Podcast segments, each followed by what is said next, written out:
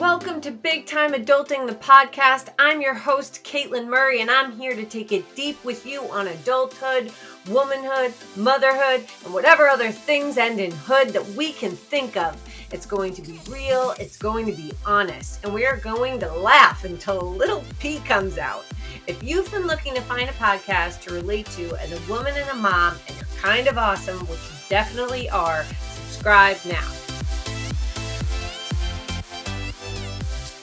Hello, my friends, and welcome back to another fabulous episode of the Big Time Adulting Podcast. Here we are again. I'm really trying to um, get better about inviting guests to be on this podcast with me. So, uh, wouldn't you know it, this fucking morning, this morning, I asked my good friend Laura Farrington um, to be a guest on my podcast, and it wasn't out of nowhere entirely. We um, have been speaking about her coming on as a guest for months I would say months now since I started this. Um, Laura is a an incredible person. We met while we were living in New York City. Um, Laura was an intern for the company that I was working at at the time called the American Ireland Fund. Should we even disclose that? People found out more about the shit that we got into while we were there.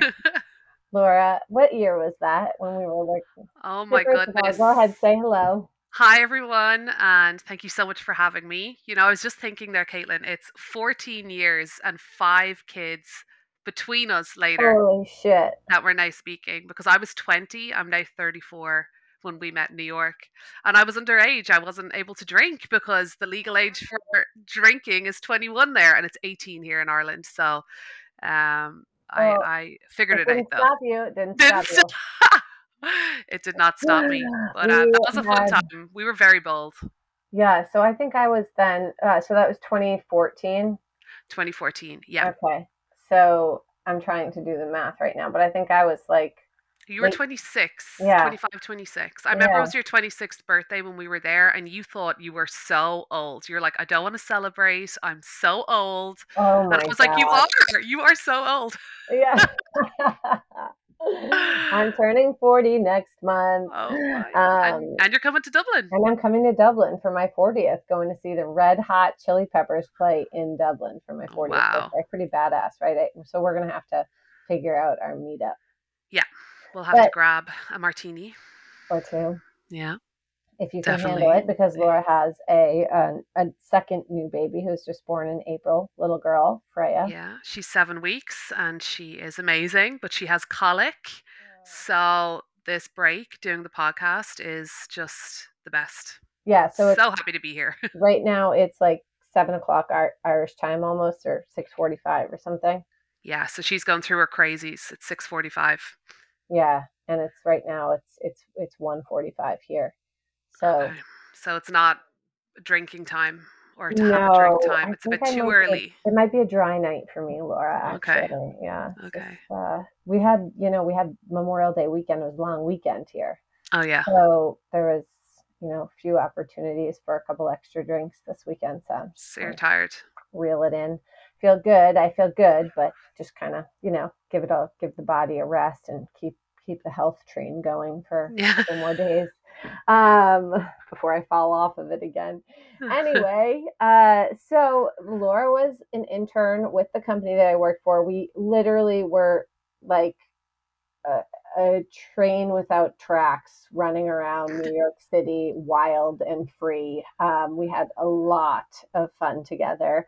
Um, and I was devastated, honestly, when Laura left and had to go back and her internship ended. Although I think we kept you for an extra year somehow. We finagled you an extra visa or something, but something. But I, I had to go. I had to finish college. Like my parents yeah, were like, "Laura, come home." Yeah. Oh. I was like, I'm going to stay for another few years. I think I'm going to live here. And they were like, No, you're not. Come home. You have to finish college.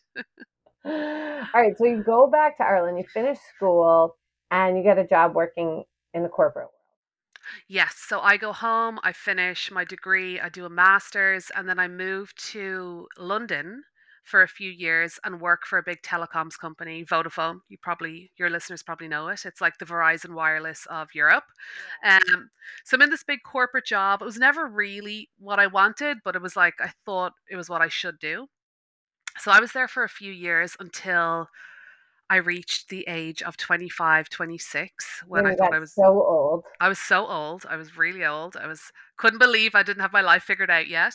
and um, I was on one of those um, incentive trips. So corporate companies send people, like you know, people that do well and hit their targets on these incentive trips. So I went to. They sent us a bunch of us to Malaysia, um, and I brought my mom. So I was over there. Like my manager was there. There was loads of people from all over the company, from different parts of Europe, and we just had a great time for like five or six days. Um, I can remember feeling off when I was there. I just had really, really bad anxiety and I couldn't put my finger on why. But like it, it all made sense later on. Um, so had a great time. We pack up. The trip from Ireland to Malaysia is ridiculous. It's like 20 to 24 hours. Like it just took us so long to get there and it took us longer to get home. My flight was delayed. But we land in Dublin Airport, and me and my mom are on the bus home to my house. And on that bus home, I get a call from my dad. I pick up the phone, and it's my brother. And my brother tells me that my dad has passed. Um, I didn't know how at the time, but weirdly, the bus was literally driving by my dad's house. So I jumped up we so many strange things happen now when I think back. I jumped up, the bus driver stopped because it's not like the states. There's small roads in Ireland. He stopped the bus. I jumped off. My mom jumped off, and we ran straight to his house. And when we got there, there was like police everywhere. There, our neighbors were all out on the street. I thought he'd had a heart attack, um, but he had taken his own life. So my dad had killed himself, um, which, as you can imagine, was there was lots of screaming. It was all very traumatic. Um, I tried to run into the back garden. That's where he was found. I tried to run into the back garden, but the police like held me back, and everyone just said you're better off not seeing that.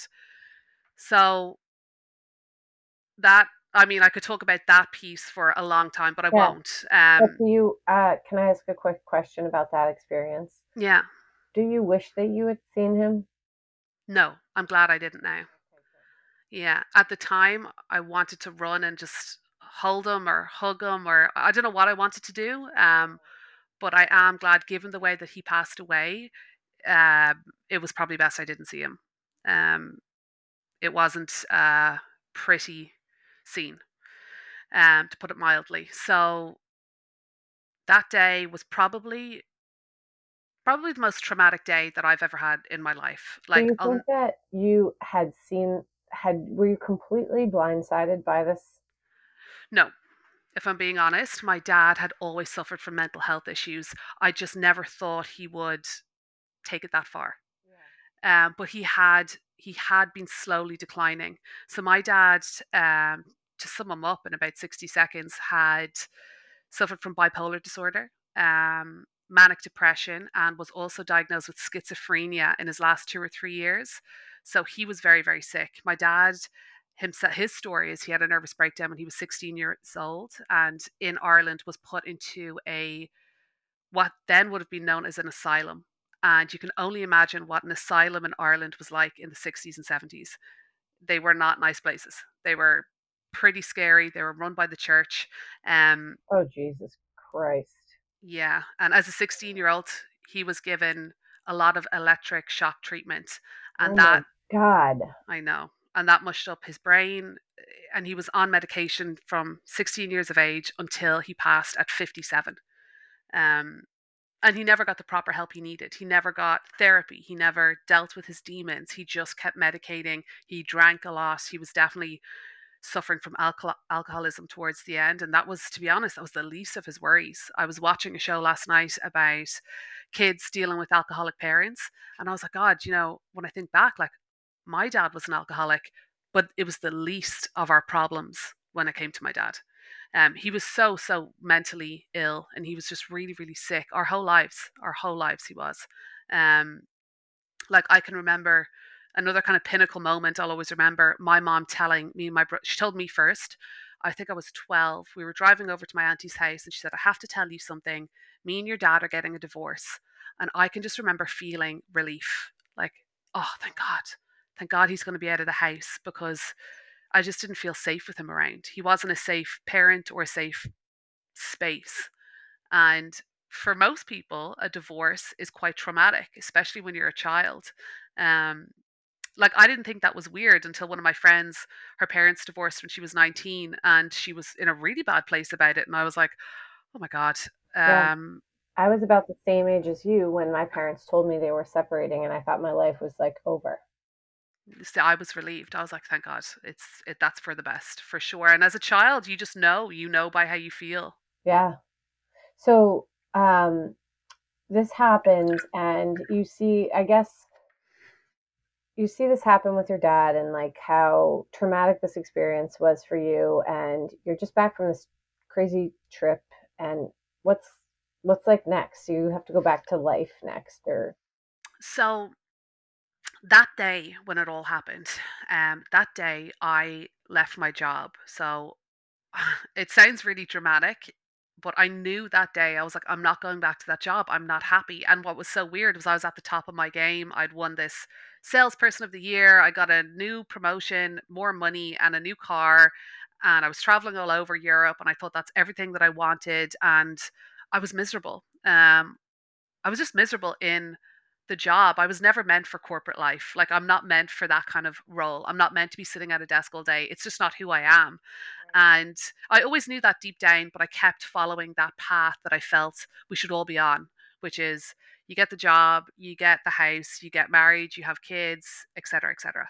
Um, so that day I left my job, and to cut a very long story short, because this is probably a completely different podcast and topic, is in that space of time, I left my job. I went to India. I studied yoga and meditation for about two months um, at the in the Himalayas. It was just unbelievable. Um, that experience taught me what it was like to feel calm and peaceful because most of my life I'd been an anxious, stressed out mess. And to be honest, even though I was doing really well in work at the time of my dad and all that, I, I didn't really like the person I was becoming. Um, so after that, I just started to change my whole life mind, body, soul, career, even the guys I was dating. So uh, the, I was dating a guy around the time that my dad passed, and I just didn't even really like him. I don't know why I was dating him. um, I used to date the same kind of guy, and then I met George. I was doing lots of yoga. We actually set up a business, a wellness business in that space of time. And I just changed everything. Even like my relationships with my friends got some got worse. Not worse is the word. Some some got distanced and some got really strong.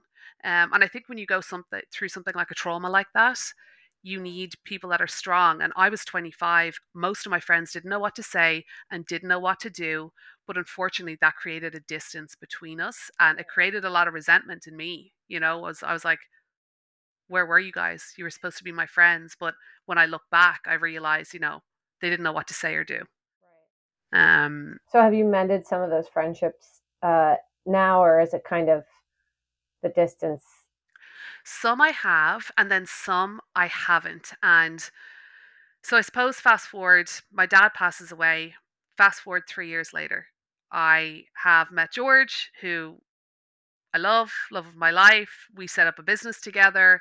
I have left the corporate world. I'm now doing loads of yoga, loads of self care, loads of meditation. I'm becoming a better person. I'm starting to like the person that I am. Um, I'm not that stressed and anxious anymore. I'm still dealing with a lot with what happened with my dad. And I suppose anyone that's listening to this that has a parent or a friend that suffers from mental health issues, when they pass, like when my dad passed, I wasn't just dealing with that day that he passed and the suicide. I was dealing with the 25 years of dealing with him and his mental health issues. Yeah. Like there was so much to unravel there, and there was so much I had to come to terms with myself about our relationship and things that were done, etc. Um, and that I'm still working on that to this day. So I still go to therapy and talk about him regularly to this day. Um, So fast forward three years, I'm starting to mend relationships, and for the first time in my life, I'm starting to feel genuinely happy. Um, happy in myself. I'm starting to feel really content, and yeah, life is just going good. And then we get a call. Um, my my mom was having issues with her back, and of course, I'm going. Let's do some yoga. Let's roll around on the floor. And I remember we were doing a yoga move on the floor one one night, and I was like massaging it, and then she couldn't get up. I was trying to lift her up, and she couldn't get up, and I was like, "This isn't. This is something else." Like she couldn't. She couldn't move her whole body. So we got her into a specialist. This would have been January 2019. Yeah, January 2019. We got her into a specialist. He, in 20 minutes, said, I think you've got bone cancer. And I was like, oh my God, okay. Okay. Uh, yeah. I was like, okay, this is, is this happening again? Or anyway, you just, you can't think like that. You have to just go, okay, once we know, we know. So within two weeks, she was diagnosed with stage four bone and stage one colon cancer. So again, another day I will never ever forget. Um, like the shock of it was I still hadn't recovered from my dad. You know, I was still dealing with that every day. I was Like, still how can I possibly take this on right now? Also, yeah. yeah, And I had it in my head, and I think a lot of people do, like, okay, that was my trauma with my dad. That was my thing that I went through. It's it's going to be 10 years before something else happened. It's going to be 10, 20 years. Like, you know, I always thought my mom would live forever. Um, naively so, because I'd lost my dad. So I knew, I knew that death was a th- like a thing. Before you lose someone, you don't realize that, you know, the we're all going to die. of it and the the actual the heaviness of the The loss whole, of a family yeah, member. yeah. And I suppose the way my dad died, um, he wasn't, you know, he wasn't cancer. He wasn't hit by a car. He took his own life. So, um, there's a whole weird reasoning in your mind about that as well. He wasn't taken. He kind of decided he wanted to to take his own life. So that's very different from someone dying from cancer. It's a different kind of feeling you have around it. Um so we got the call and look, we just went straight into what's the plan? How are we going to get through this? And she got a plan. We did chemo um, for six months. She lost her hair. I know you're familiar with the whole process. She was really, really sick. And in Christmas 2019, she got the all clear. They said, we don't even need to operate. Everything is clear. Um, all your cancer's gone. And we were just thrilled. We were celebrating. And, you know, in the back of my mind, I knew, I was like, I just knew she would fight it. And I knew that this couldn't have been happening again. You know, I was like, we have to get this was going to be a good story. This is going to be a positive story of strength and overcoming, and you know, we're going to get through this. So then, fast forward two months, um, she she starts to have pains in her stomach. We go back into the hospital. She has cancer growing back in the colon. So they said, look, let's just remove it. We'll give you a hysterectomy. You don't need any of these organs anyway. Um, and we were all like, my mom was like, absolutely, get rid of it. Right. Let's just chop it out, um, to be blunt. So they went in, we had the operation. She came home. Um, I know it's had a hysterectomy. It's actually a really tough recovery. And she was at home recovering for a while. She was in a lot of pain. And the pain, after about six weeks, was not getting any better. And I remember saying, this should be getting easier. Like it's six weeks now. This should be starting to lift a little, but it was getting worse. Um, so eight weeks after the hysterectomy, we bring her back into hospital. She's barely able to walk. She's hunched over. The pain is so bad. We get her back in, and I'm thinking this is like a botched operation, or their pain meds aren't right. Like, what is going on? Anyway, I meet her one Friday. They'd done a load of scans that week, and she tells me that the cancer is back. It has spread. Um, it has spread to her bones. It has spread to her brain. It's everywhere. It's just, it's all over her body.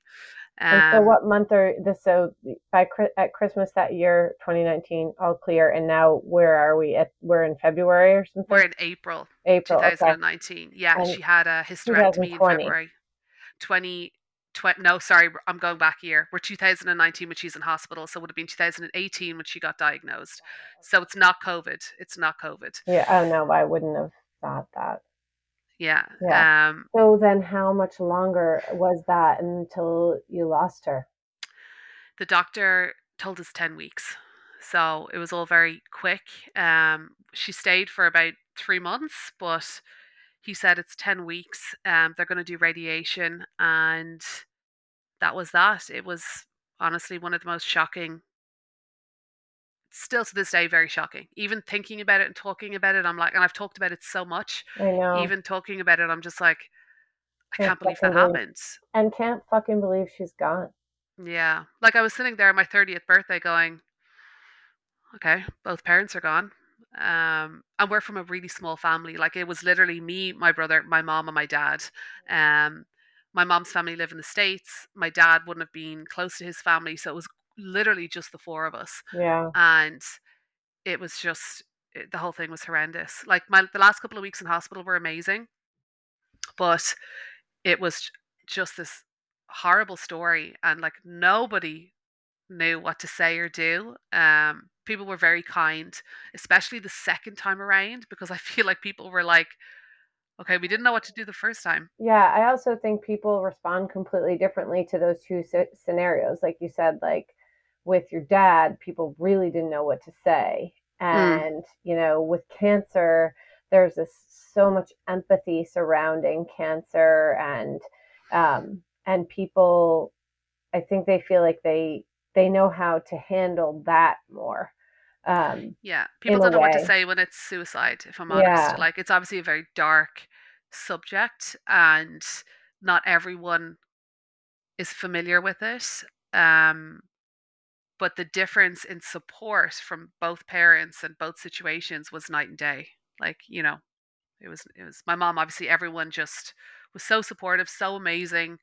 Um, and my dad was not. It was very very quiet after he died.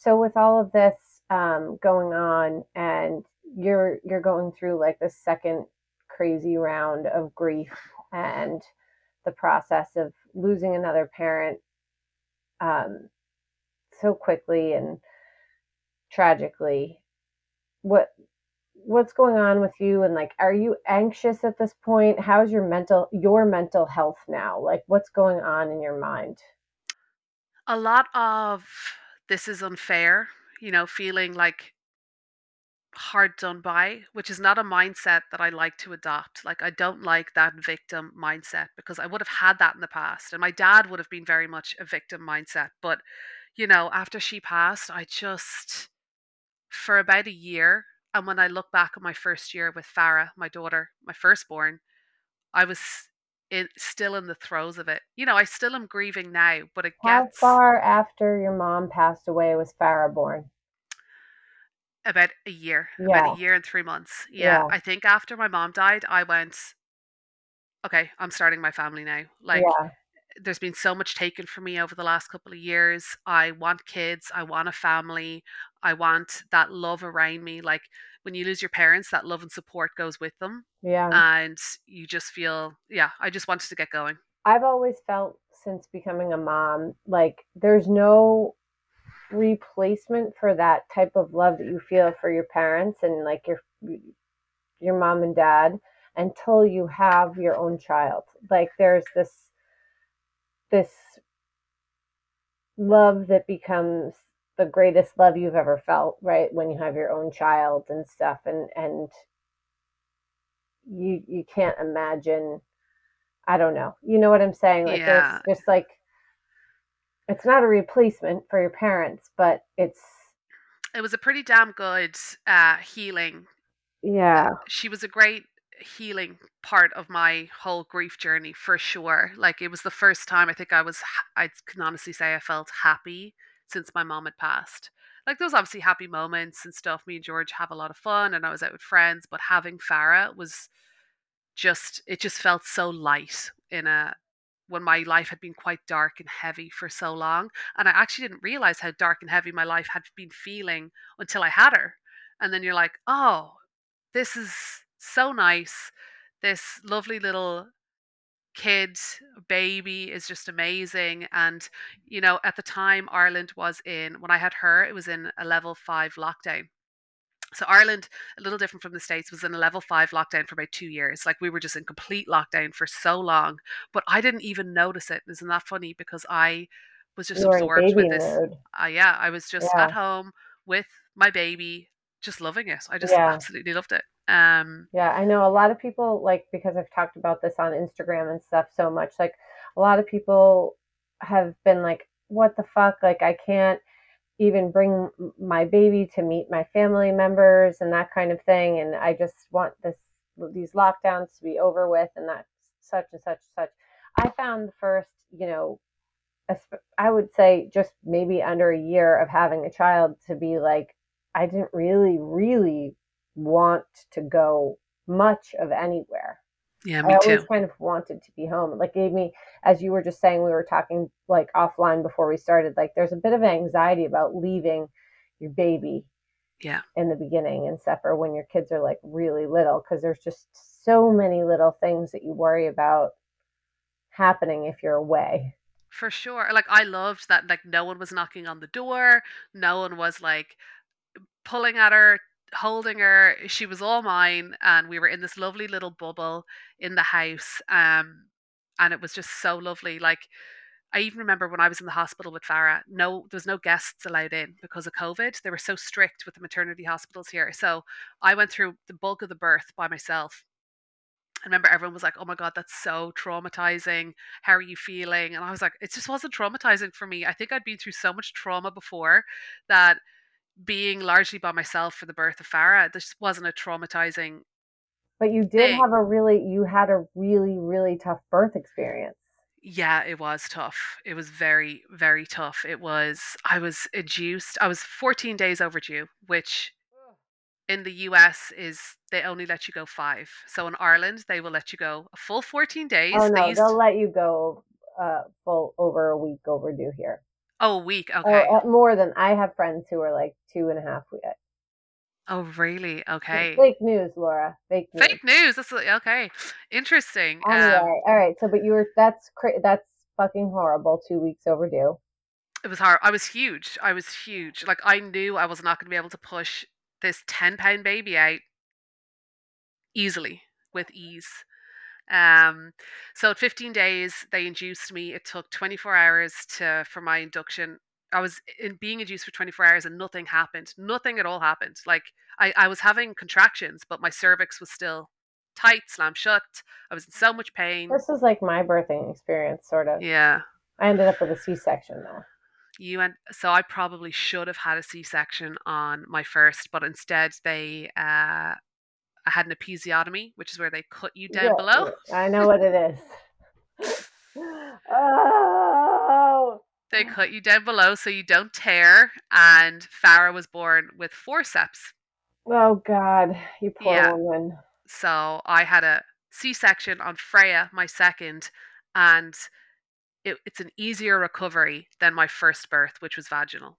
Yes, so that's how bad the first one was. Yeah, so awful. That's yeah. I feel so badly for you for it.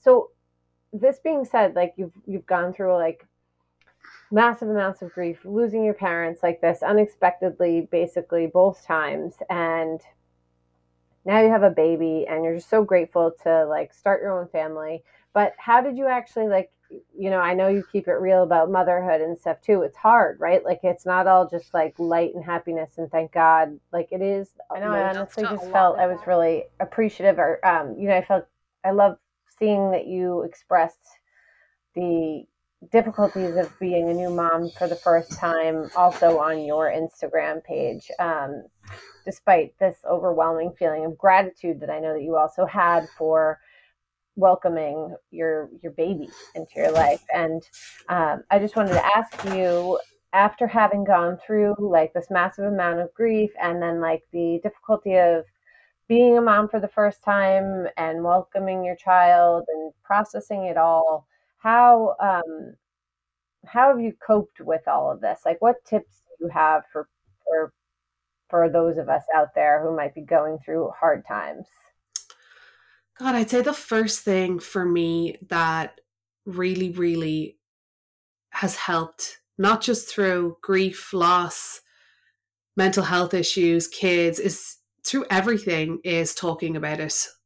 The minute I started talking about my dad, my mom, everything I'd gone through, you know, even my past, the childhood kind of family issues we'd been through, I felt like a weight had been lifted off my back. Every time I talk about it, I feel lighter.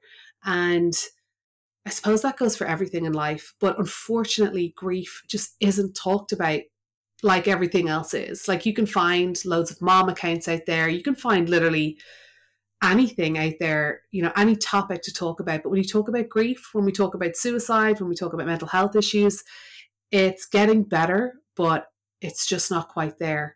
And when it comes to grief, we're all going to go through it. No one's no one's getting out of it without having an experience with grief. We're all going to pass away at some point. Um, for those of you that have lost people, like that's something you realize when you go through multiple losses. You go, okay, you know, we're not all going to make it to 100. Some of us won't even make it, you know, past 40 there's going to be times when you lose best friends and you go through that time in your life and it would be so much nicer if we could all talk about it a bit more and it was a bit more normalized. Like having been through the death of my mom and my dad and then going through the birth of both my daughters i'm like oh my god the celebration of the births as it should be and the amount of people that like gather around you the amount of support you feel is amazing. And i'm not saying it's not and i'm not saying we shouldn't do it but that support would have been so welcomed when I really needed it when I was going through the loss. The loss is when I needed the support. The birth of my daughters was a happy time. You know, that was happy. That was that was great. I could have navigated that, you know, myself. Um, what would you say for people who maybe don't know what to do? Like, what what things to you did you find to be the most supportive going through the grief process? Is it just literally somebody acknowledging what happened and asking you how are you doing? Or is it more than that? Um, or both whatever. I think if you're fr- if it's someone close to you it's just being there. It's not even about talking about it but it's going for a glass of wine you know asking people how they are. A lot of the time people won't want to talk about it but it's still nice to know that someone is there. Because what happened with me is a lot of people disappeared and then reappeared six months later. And i you know i i I was I was angry. I was very angry at the time, and I, I was questioning friendships. And these are good people; they're still my friends today. But be present, be there, just check in is the simplest thing, and acknowledge what they've been through. Because a lot of the time, people say, and this is a huge thing, I don't want to upset you. I didn't want to bring it up, but that person is living it every single day. You bringing it up is not is it's not irrelevant, but you're not telling them something they don't already know. You know, when someone is grieving, they're living it 24 7 every single day. So you saying to them, I hope you're okay. You know, I know your mom. I know you're probably missing your mom or your dad or your sibling or your kid. Um, I'm here for you. I know you might not want to talk about it, but if you do, let's grab a drink or whatever. Yeah. So small little acknowledgments. Anyway, because you're not like a pariah to me now that you've been through something difficult. Like we can still have fun, but I don't, you know. Yeah, like I felt like I I was I felt like people had cut me out of their lives after my dad died. I felt like I was someone that was tainted. I ended up feeling loads of shame because I had to get loads of therapy for that because I was like, what's wrong with me that no one wants to be around me anymore? You know what's interesting to me about you, by the way, is that even through all of um, like what ha- you had been through in your childhood and saying having not like a, a stable, safe place in a parent with your dad, that you never have seemed that way. And I know you run anxious, like I run anxious and mm-hmm. such. Um, but you you've always had like a lot of uh, wisdom, intuition, and stability about you as a person.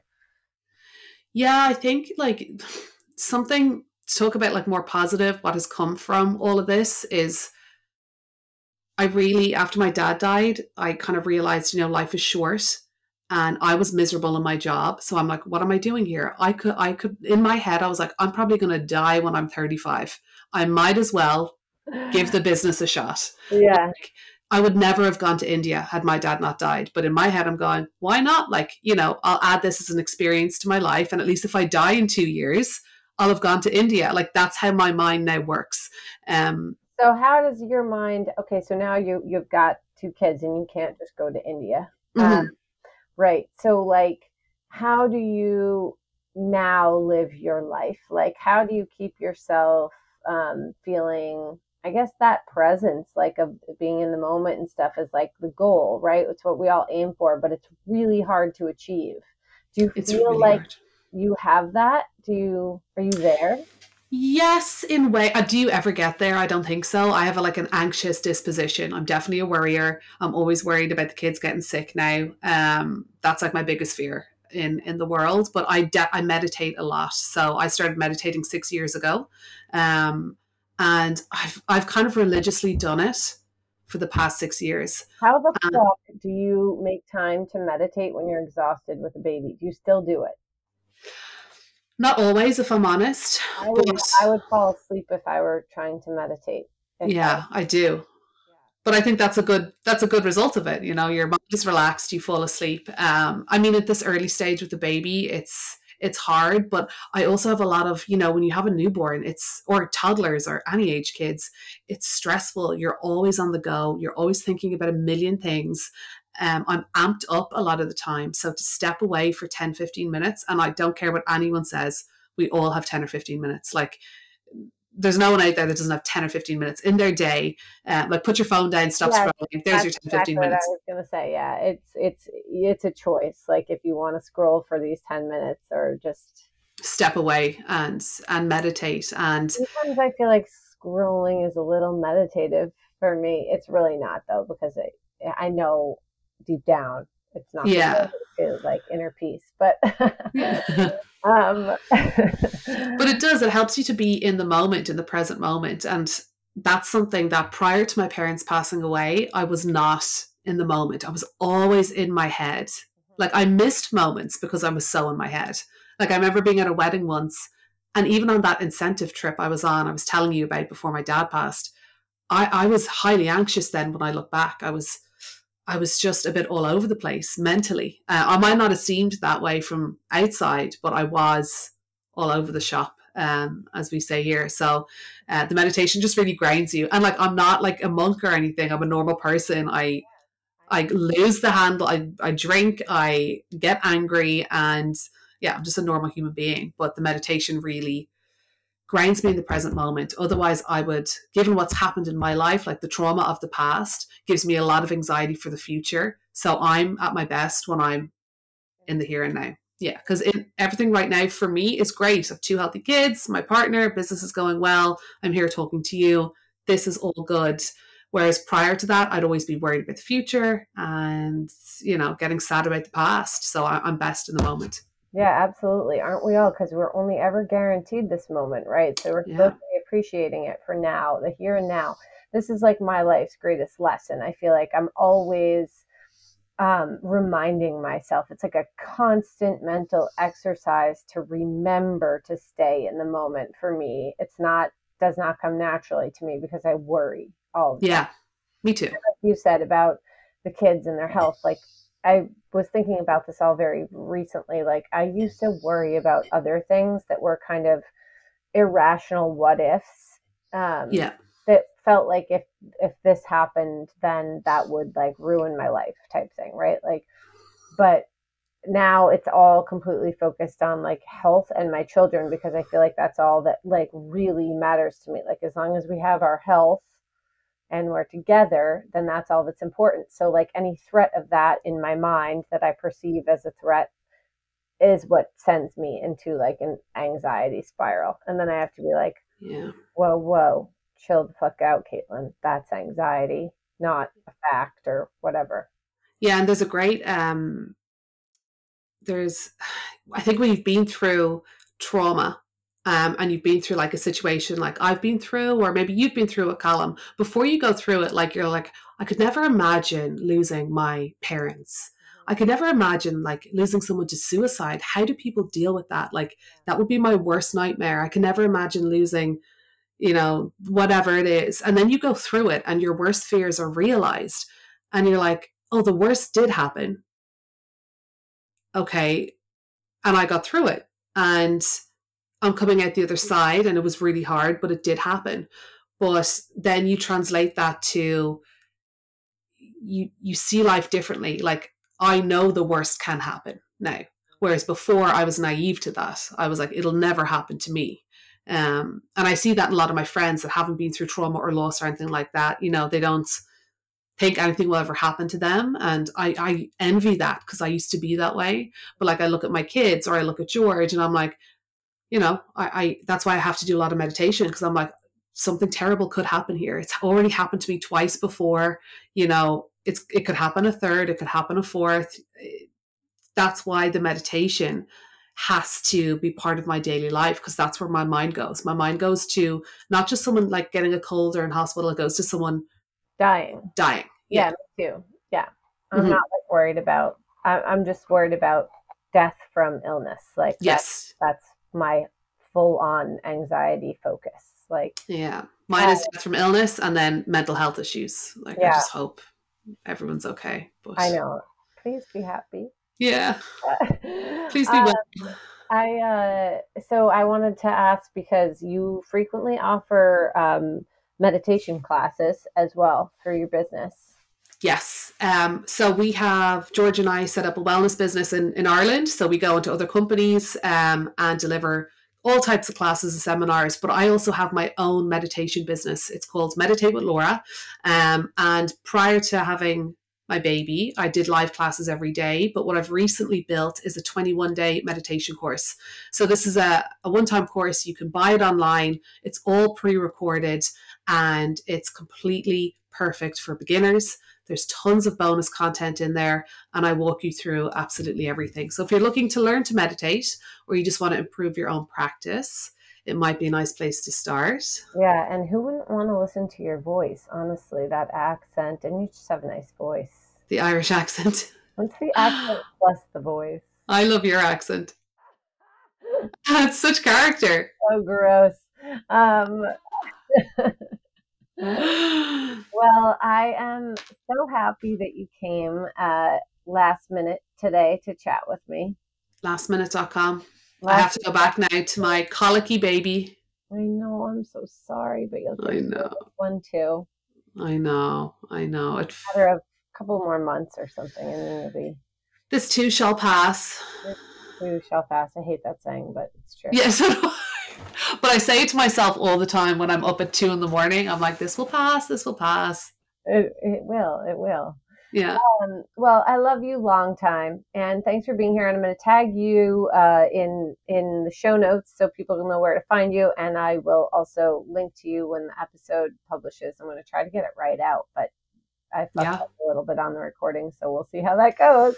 I think that was my fault. You can no, blame the Irish internet connection isn't like it is. Nobody will know. Um, all right.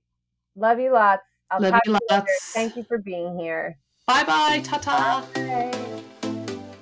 Thank you so much for joining me today. If you're looking for any of the resources from the episode, you can check them out in show notes. Again, if you liked listening, I'd love it for you to subscribe. Until next time, peace out.